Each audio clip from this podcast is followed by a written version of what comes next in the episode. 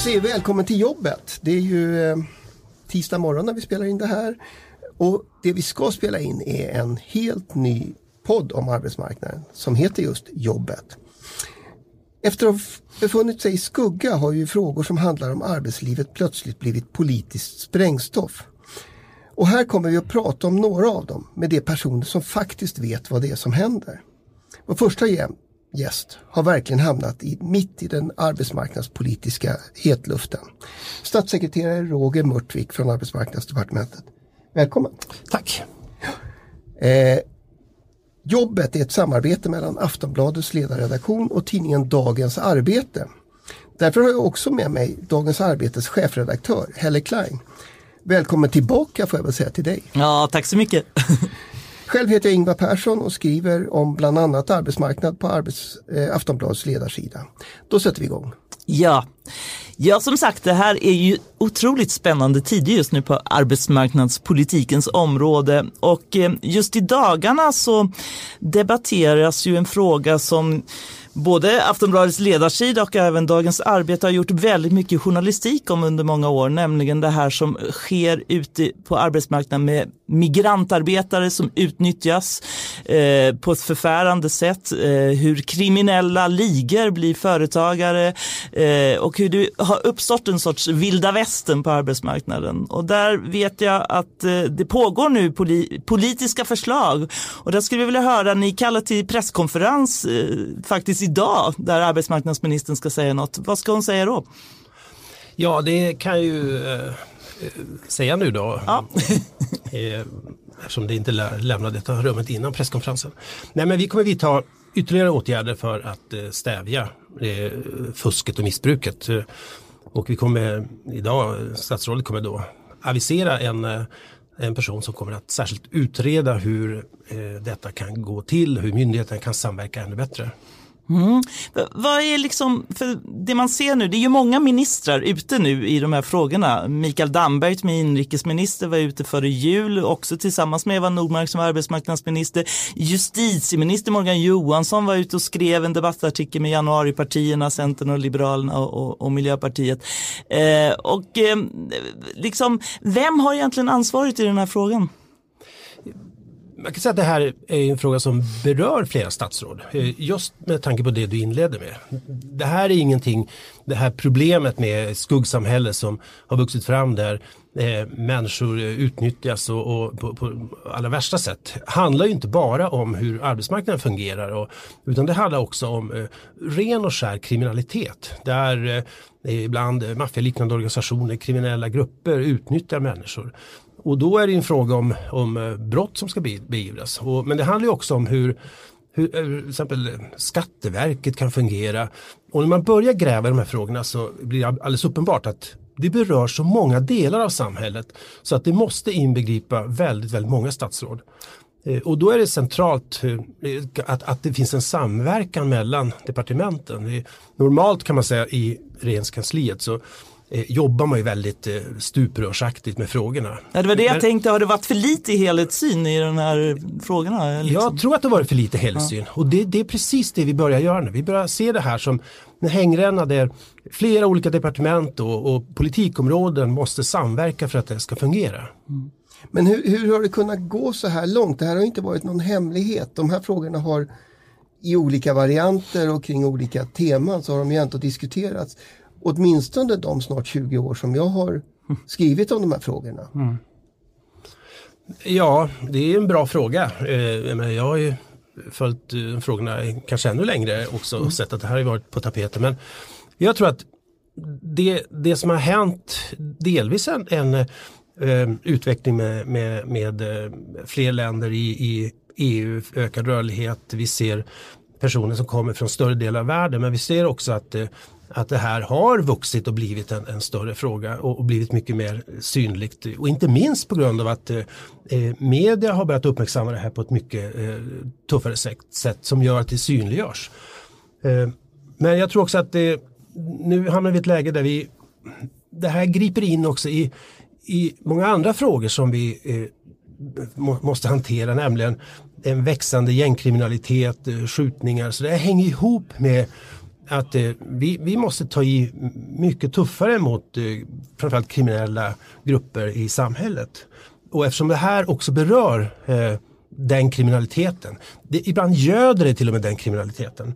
Eh, så har det här också fått en större politisk tyngd. Det är så intressant att du använder ordet kriminalitet och ni, du och eh, arbetsmarknadsministern pratar ofta om arbetsmarknadskriminalitet. Men när man lyssnar på justitieministern och då är, eh, den debattartikel som gick ut häromdagen så pratar man inte ett dugg om arbetslivskriminalitet. Utan nu handlar det om att kolla över arbetskraftsinvandringens regler och om man ska försörjningsbidrag och sådär.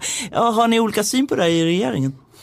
Eh, det, det, tror jag inte, utan jag tror att det här är egentligen två också separata frågor. Eh, arbetslivskriminaliteten handlar ju inte i första hand om arbetskraftsinvandring. Eh, utan det, det, handlar om människor som ofta är här illegalt, eh, eh, som, som lever under samhällets radar, som, som, som utnyttjas och missbrukas. ofta kan det vara så att de eh, har jobb med eh, usla arbetsmiljöförhållanden, eh, nästan obefintliga löner, tvingas bo på jobbet, eh, saknar allt skyddsnät som finns. Eh, då handlar det inte om arbetskraftsinvandrare utan det handlar om personer som bara missbrukas. Ibland är det ren människosmuggling som vi ser till och med. Och det är arbetsgivare som då missbrukar detta? Då finns det oseriösa arbetsgivare, ibland till och med kriminella arbetsgivare. Men jag måste också säga att eh, absoluta merparten av arbetsgivarna sköter sig, är jätteduktiga men drabbas också av det här. Det är för att om vi inte tar tag i det här så riskerar vi också en osund konkurrens där, där eh, sunda eh, arbetsgivare som, som eh, vill bedriva en, en bra verksamhet riskerar att konkurreras ut av aktörer som, som eh, eh hanterar eh, till exempel illegal arbetskraft. Men arbetskraftsinvandringsfrågan, den är ju en mycket större fråga eh, som också handlar om att lösa faktiska problem med kompetensbrist och eh, hantera kompetensförsörjningen i Sverige. Så det är ju, den är ju inte alls eh, en kriminalitetsfråga, arbetskraftsinvandringen. Så jag tror inte man ska blanda ihop de men, frågorna. Men om vi, ändå, om vi ändå, utan att blanda ihop dem, ändå får lyfta den frågan eftersom den är politiskt sprängstoff. Hur, hur känns det för dig nu när, eh, som, för jag menar, socialdemokratin och fackföreningsrörelsen har ju under lång tid hävdat att ja, men vi behöver ha eh, regler alltså stramare regler när det gäller kraven på, på vilka som ska få komma hit. Och nu plötsligt så, så eh, är det moderater och kristdemokrater som driver de frågorna mot den socialdemokratiska regeringen. Alltså det, det politiska spelet bakom det som händer nu det är ju en särskild eh, podd. podd. eh, hur det kommer sig att partier eh, positionerar sig som de gör. Eh, jag, jag, tror det är viktigt att, att, se det här. Att vi befinner oss i ett läge också där, där regeringen eh, har ett samarbete med två partier, med Centern och Liberalerna, eh, som, som eh, skapar grunden för det regeringssamarbete vi har. Eh, och den utredning som nu aviserad om arbetskraftsinvandring eh, är ju en kompromiss mellan de partierna. Eh, som jag tycker landar väldigt bra. Därför att eh, Eh, oavsett eh, hur man ser på den här frågan så, så, så, kan vi konstatera att vi har idag eh, en, en, stark kompetensbrist i, i många sektorer på arbetsmarknaden. Där vi faktiskt behöver arbetskraftsinvandring eh, för att hantera dynamiken på arbetsmarknaden. Och det handlar till exempel om det, det vi ser det är vanligt i, i IT-relaterade eh, jobb. Det är restaurangbranschen eller kockar till exempel. Eh, det finns vissa säsongs, eh, eh, starkt säsongsvarierande branscher där det är nödvändigt. Så vi har ett behov av arbetskraftsinvandring men den måste också vara reglerad så att det, inte arbetskraftsinvandringen också kommer att göda den här kriminaliteten eh, som leder till att vi får eh, eh, att det blir en del i, i ren smuggling av människor eller att det blir eh, del i en osund konkurrens. Vi ska, vi ska snart byta ämne tror jag men, men, bara en sån viktig fråga för att kunna avslöja det som sker eh, med arbetslivskriminalitet som också handlar om usla arbetsmiljöer. Handlar ju om regionala skyddsombudens möjlighet att komma in på arbetsplatser. Där har vi ju hört nu rätt länge, ända sedan Ylva Johanssons tid som arbetsmarknadsminister, att det ska komma fram något förslag där. När kommer det? Ehm, det kan inte jag svara på exakt men det pågår intensiva diskussioner kring den frågan. Det har pågått rätt länge. Ja, eh, men det handlar också om att eh, eh, få, få ett tillräckligt brett politiskt stöd för det som ska göras. Men regeringen är, är oerhört tydlig med att det här är ett, ett centralt område, att det måste fungera. Men kommer det något förslag i år då? Det hoppas jag. Bra, då så. Eh, som sagt, politiskt känsliga områden. Vi, de bara radar upp så här. Jag, eh, Arbetsförmedlingen var ju en av de där punkterna som fanns med i, i januariavtalet där, där det då pratades om att den skulle, själva förmedlandet av jobb ska läggas över på privata aktörer. Eh, sen kom ett, eh, ett budget, Eh, förra årets budget och det innebar stora nedskärningar på Arbetsförmedlingen och sen har den då varit en politisk stridsfråga. Eh, vad händer nu? Ja, det som händer nu är att vi eh, i, strax före jul eh, eh, svarade egentligen mot det som var riksdagens eh, eh, underliggande hot om ett misstroende med ett brev som ställdes till Moderaterna och Kristdemokraterna. Och i det brevet så, eh, så slog vi fast egentligen två eh, förändringar. Den, den, ena är att vi justerar tidplanen och skjuter fram reformen ett år för att få tid att eh, eh, kvalitetssäkra och säkerställa att det här eh, kommer ske på ett så bra sätt som, som vi har ambition att göra det på. Det andra var att vi också sa att eh, reformen ska inte huvudsakligen vila på lagen om valfrihetssystem, alltså LOV, eh, utan det är den upphandlingsform som är mest ändamålsenlig, den som ska användas. Och det som nu eh, pågår det är ett eh, grundläggande reformarbete eh, som har sin bas i på arbetsmarknadsdepartementet. Det till och med har tillsatt en, en särskild stab eller ett kansli på departementet som bara jobbar med, med reformeringen. Nära samarbete med eh, Arbetsförmedlingen naturligtvis som ska bistå med eh, uppgifter och analyser. Men där vi löpande i princip varje vecka har diskussioner och konkreta förhandlingar med våra samarbetspartier. För att det här är ju så många delfrågor som måste betas av. Allt ifrån hur vi ska styra myndigheten mot vilka mål, hur vi ska hantera frågan om funktionsnedsattas roll, samverkan med kommunerna, hur vi ska se till att vi får en fungerande lokal närvaro i hela landet eh, där eh, arbetssökande och arbetsgivare faktiskt kan träffa Arbetsförmedlingen och ha fysiska möten. Så att det, det är ett eh, grundläggande arbete som pågår vecka för vecka. Blev, blev reformen bättre av de här förändringarna? Reformen har inte ens påbörjats. Kommer reformen bli bättre? Det, jag, jag, skulle vilja säga att med, med de här förändringarna så får vi eh, längre tid att göra reformen bättre. Så att, att vi fick ett år till, eh, så i backspegeln, eh, tycker jag ändå är positivt. Men du pratar om lokal närvaro som ju är en av käpphästarna här där folk ju börjar se hur Arbetsförmedlingens kontor faktiskt lades ner runt mm. om i landet. Eh, hur ska ni komma till rätta med liksom den känslan av att nu överger faktiskt samhället oss här ute i bruksorter och andra ställen där verkligen Arbetsförmedlingen behövs, särskilt nu när vi går in i en lågkonjunktur. Mm. Vi har ju tydligt pekat på det i, i regleringsbrevet till eh, Arbetsförmedlingen. Och regleringsbrevet är ju den det instrument som regeringen styr myndigheten eh, för, för ett år i taget. Och där vi har sagt att eh, myndigheten ska säkerställa eh, en väl fungerande lokal närvaro. Så att arbetssökande till exempel har möjlighet att faktiskt boka fysiska möten. Och då kan det ske på olika sätt. Man kan ha egna kontor eller man kan samarbeta med kommunernas jobbcenter som finns på många orter. Eller så kan det vara i en utvecklad eh, samarbete med, med, med Statens servicecenter. Men att det måste finnas en, en, lokal närvaro, det har vi varit otroligt tydliga på. Och vi, i, i och med det beslutet eh, så kan man också säga att regeringen signalerade att, att tillbakadragandet hade gått för långt och för fort.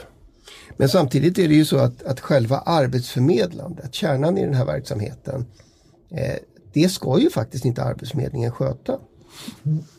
Ja, det, det, är korrekt. Att Arbetsförmedlingen ska reformeras i grunden, det är fortfarande utgångspunkten för reformen. Och det betyder att merparten av det som är då, vi säger matchande och rustande insatser, det traditionella eh, förmedlandet, eh, är tänkt att skötas av, av eh, eh fristående aktörer. Det kan i hög grad vara privata företag som redan idag är verksamma i, i branschen eh, och, och, och anlitas av Arbetsförmedlingen. Det kan eh, också vara ideella organisationer som bidrar i detta. Eh, och exakt hur hur, hur det här kommer att skötas, hur det ska upphandlas. Är saker som vi just nu eh, diskuterar och förhandlar kring. Men vad är analysen? Vad är, varför behöver Arbetsförmedlingen reformeras? Man kan säga så här, Arbetsförmedlingen har ju alltid varit i, i, i någon typ av reformfas. Eh, eh när så Arbetsförmedlingen då, när det hette AMS, eh, bildades och, och vi började med en nationell arbetsmarknadspolitik. Då var ju det i hög grad ett sätt att hantera effekterna av den svenska partsmodell vi hade byggt upp med, med det som då kallades för solidarisk lönepolitik som ledde till att vi fick en lönedriven strukturomvandling i ekonomin. Då behövde vi arbetsmarknadspolitik som hjälpte människor som förlorade jobbet att hitta ett nytt jobb. Eh, jag bodde i Kiruna, jag född i Kiruna och då betyder AMS alla måste söderut. eh, för det var det arbetsmarknadspolitiken gjorde, att man flyttade arbetskraft från stagnerande områden till växande sektorer. Under 90-talskrisen då blev arbetsmarknadspolitiken väldigt mycket en stabiliseringspolitiskt eh, verktyg där arbetsmarknadsutbildning blev sättet att hålla folk kvar i arbetskraften och redo för när konjunkturen vände. Nu har vi en helt ny utmaning som består i att mer än 70% av alla som är inskrivna på Arbetsförmedlingen är till utsatta grupper. De är funktionsnedsatta, har dåliga språkkunskaper, svag utbildning, står långt ifrån arbetsmarknaden. Samtidigt som arbetsmarknaden söker och skriker efter arbetskraft. Mm. Så det är ett nytt matchningsproblem som det har visat sig att vi behöver hitta nya verktyg eh, för att hantera. Men blir det nya matchningsproblemet enklare av att man har mängder med olika privata aktörer? Ja, det, utgångspunkten är att det här ska bli bättre, att eh, de arbetssökande ska få ett mer effektivt och bättre stöd som också är bättre anpassat till eh, lokala arbetsmarknader och förutsättningar. Så det, det, är ju tanken. Tycker, tycker du att det finns stöd i erfarenheter och forskning från andra delar av världen för att det är effektivare att låta det här skötas privat? Det har ju varit en av stridsfrågorna. Det har ju varit en av stridsfrågorna. Och man kan säga så här, ja det finns, om man tittar på, på forskningen så finns det egentligen varken stöd för att det är effektivare att sköta det i offentlig regi eller att sköta det i privat regi. Eh, om det beror på att det, eh, att det inte finns stöd för det eller om det inte har gått att eh, forska om det finns stöd, det är en annan sak. Det är för att de reformer som är genomförda är ju inte jämförbara rakt över länder så det är väldigt svårt att bedriva eh, alltså bra utvärderingsmässiga studier. Eh, för att kunna göra det då skulle man egentligen behövt i ett land sjösätta reformen i halva landet men inte i halva landet och sen jämföra effekterna. Eh, så att man kan säga att det finns inte stöd för motsatsen heller. Det det däremot finns eh, ett, ett visst stöd för det är att om man skapar den här typen av, av system som vi håller på att bygga så finns det förutsättningar för en större innovativitet i lösningarna. Man kan lättare driva på för att skapa nya sätt att möta utmaningar, nya sätt att hjälpa arbetslösa. Vi kan få nischade aktörer som, som kan bli väldigt duktiga på vissa områden. Um, så att eh, bara för att det inte finns ett starkt stöd för att det här är signifikant mycket bättre så finns det heller inget starkt stöd för att säga att det motsatta gäller. Nej, det är ju en tröst. det är en tröst. Och vår utgångspunkt är ju att det här ska bli bättre, ge bättre stöd, gör att folk kommer i arbete snabbare och att arbetsgivarna hittar kompetens mycket effektivare. Ja, ni kommer ju bli bevakade hårt från både arbetsgivarhåll och arbetstagarhåll. Och, ja, och, så att det kommer vi nog komma åter till. Men en annan eh, liten fråga, om man kan kalla det det, är ju lagen om anställningsskydd. Eh, där ju ni i januariavtalet eh, har ja, visat på att ni vill förändra arbetsrätten och det är tillsatt en utredning som ska komma här i slutet av maj, tror jag att den är på gång. Samtidigt är det fullt tumult inom LO i denna fråga ehm, eh, och där man är väldigt splittrad inom bland LO-förbunden men samtidigt så har majoriteten av LO-förbunden gått samman i en avsiktsförklaring med arbetsgivarsidan om eh, att man ändå ska fortsätta att komma framåt i förhandlingar. Men hur, tror, hur ska det här gå? Min förhoppning är att det kommer gå bra. Eh, det är ju inte första gången som eh, vi befinner oss i en sån här situation. Eh, jag jobbade i regeringskansliet på, på 90-talet. Då var det i hög grad samma frågor. Arbetsrätten och lönebildningen som var de stora problemen. Där regeringen eh, tvingades sätta ganska stor press på arbetsmarknadens parter, framförallt de fackliga organisationerna som ledde till att vi fick eh, eh förändringar. Vi, vi, fick ett samspel, parterna tog fram det som sen blev industriavtalet och, och, och så vidare. Så det, och jag tror att det här kommer gå bra. Men du som är ändå, du har ju jobbat länge inom fackföreningsvärlden, ja. inom TCO. Tycker du verkligen att staten ska lägga sig i sånt här? Alltså det, det, har alltid varit så att det har varit ett samspel mellan staten och parterna. Men staten ska inte ta över parternas roll. Eh, men det har, i, i he, hela den svenska modellens historia har det varit så att staten har varit draglok ibland, partsystemet har gått före ibland. Det, men vi måste samtidigt veta att det här är otroligt känsliga frågor där balansen mellan parterna på arbetsmarknaden är, är central att upprätthålla. Eh, och det innebär att ökar man flexibiliteten på ett område så måste man öka tryggheten på något annat område. Och, och här nu förs till exempel en diskussion kring är det så att tryggheten i den här, nya framväxande arbetsmarknaden i allt högre grad måste bygga på, på den kompetens du har, den anställningsbarhet du har i nästa jobb. Eh, är det mycket viktigare? Ja, då måste man stärka de delarna i, i, i trygghetssystemen. Tired of ads barging into your favorite news podcasts? Good news. Ad-free listening is available on Amazon Music for all the music plus top podcasts included with your Prime membership. Stay up to date on everything newsworthy by downloading the Amazon Music app for free or go to amazon.com slash news ad free. That's amazon.com slash news ad free to catch up on the latest episodes without the ads. Och skapar det då möjligheter till en ökad flexibilitet för arbetsgivarna? Ja, det är den balansen som utredningen ska bland annat försöka titta på. Samtidigt håller parterna på att försöka komma överens det allra bästa det är om parterna löser det här. Eh, men det måste alltid ske i någon typ av samspel. Men, men är, inte, är inte det själva problemet att erfarenheten av de försök som har gjorts av parterna är väl just att det är väldigt det finns väldigt olika problem, man, alltså, man har olik, ser olika verkligheter och man, man vill göra olika byten skulle man kunna säga mm. eh, på olika delar. Nu, nu ser det ju ut, för ögonblicket i vart fall, som de där förhandlingarna kommer att, och, alltså de har pausat, eh, det ska till en LO-kongress, den här utredningen kommer att komma. Eh, är staten bättre lämpad? Om det är svårt för parterna är det då inte ännu svårare att i ett slag Eh, fatta beslutet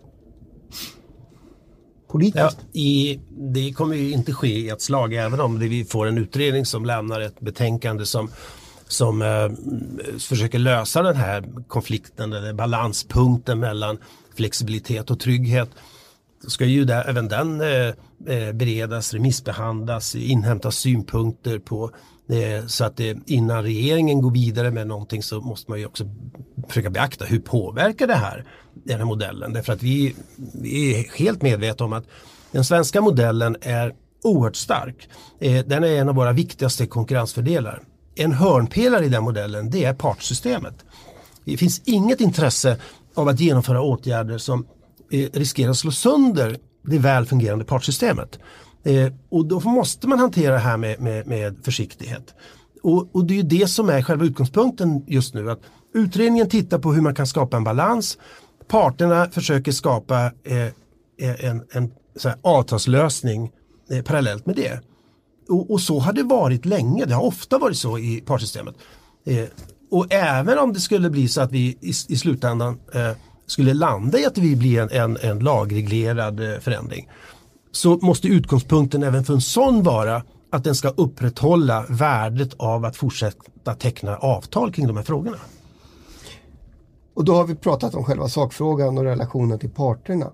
Politiskt är det inte alldeles okomplicerat heller. Det här är en av Vänsterpartiets röda linjer som man drog upp. Mm. Ja, jag har förstått att det har uttalats ett sånt hot. Man kan säga så här, det är, det är inte bara komplicerat utifrån läget i riksdagen. Eh, det här är svåra frågor. Eh, och därför måste de hanteras eh, på ett klokt sätt och ansvarsfullt. Och just därför är det också viktigt att, att vi får en sån här utredning på plats. Jag tror också det finns starka här, behov också från partsystemet av att kunna göra justeringar i, i, i lagstiftningen för att stärka förutsättningar att komma fram till bra avtal. Men det är klart att vi ska ju både komma överens från regeringens sida med samarbetspartierna och så ska vi eh, försöka hantera eh, en riksdagsmajoritet eh, som kanske inte kommer tycka det här är eh, toppen av, inte kanske i första hand sakskäl utan av politiskt strategiska, taktiska skäl. Och det här måste vi eh, hantera men, men den frågan kommer bli aktuell om den blir aktuell. Just nu måste vi hantera själva eh, reformfrågan. Eh, och då måste man se det här, det här är ju en del av en väl fungerande arbetsmarknad också. Tittar man på den svenska modellen så består den av flera olika centrala delar. Arbetsrätten är en, arbetsmarknadspolitiken en annan, a-kassan en tredje. Allt det här ska stötta varandra i att vi ska få en arbetsmarknad som både ger trygghet och flexibilitet, omställningsförmåga och innovativitet. Eh, och det här är ju det som är den svenska modellens styrkor och det ska vi inte slå sönder. Januariavtalet sätter ju också upp tidsramar för det här. Alltså hur fort blir frågan akut? Det, vi kommer ju få, eh, när vi får ett utredningsbetänkande så säger vi vad utredningen kommer landa i. Eh, det, när vi vet vad eh, parterna landar i så ser vi vad, vad vi kommer ha för förutsättningar. Så framåt hösten kommer vi ju ha bättre förutsättningar att se vilka förutsättningar regeringen har att, att gå vidare med frågan. Är det, hur, hur, stor del av arbetsmarknaden måste vara med i ett sånt här avtal för att, för att eh, det, det ska kan, motsvara? Det, det, det, kan inte jag spekulera i. Det, det, det här måste man hantera också eh, eh steg för steg. Mm. Och det är klart att alla tidplaner i januariavtalet bygger på att vi har en mandatperiod där samarbetet är konstituerat. Till slut, en sista fråga, för det är verkligen som sagt, det händer mycket saker. Eh, vi skulle kunna prata hur länge som helst. Men avtalsrörelsen pågår ju precis som bäst. Eh, parterna inom industrin har växlat bud med varann. Eh, det ska kom, eh, liksom, de sitter i, i förhandlingar och ska förhoppningsvis komma fram till ett avtal. Samtidigt har det ju varit riktigt stökigt i inledningen till den här avtalsrörelsen med eh, tunga förbund inom LO som har valt att hoppa av samordningen. Är du bekymrad över lönebildningsmodellen? Eh, nej, inte alls. Eh, jag, har, eh, jag är så luttrad. Jag har varit eh, med och hanterat och följt de här frågorna både från politiskt håll och fackligt håll i, i 30 års tid.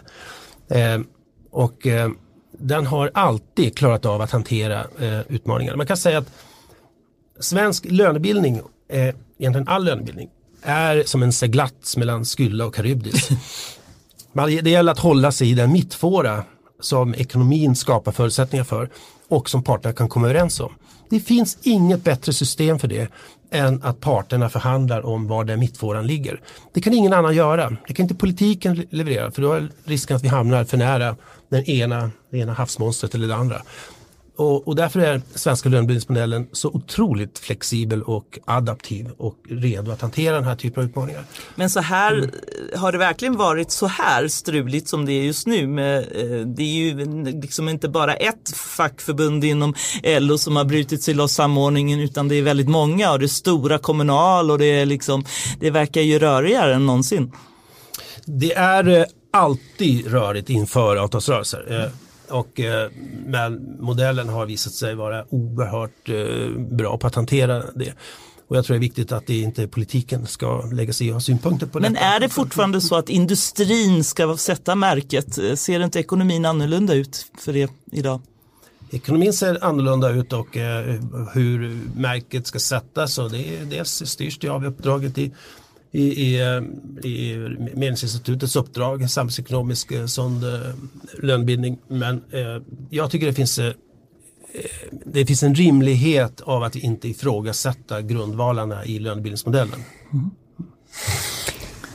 Vi stannar där tror jag. Eh, jag ska tacka så hemskt mycket. Tack Roger. Eh, och eh, när det gäller podden Jobbet så kan jag försäkra att vi kommer tillbaka. Jag törs inte lova exakt när, men en sak törs jag lova det kommer att finnas massor av ämnen att prata om när det handlar om svensk arbetsmarknad. Definitivt, det här är de hetaste frågorna.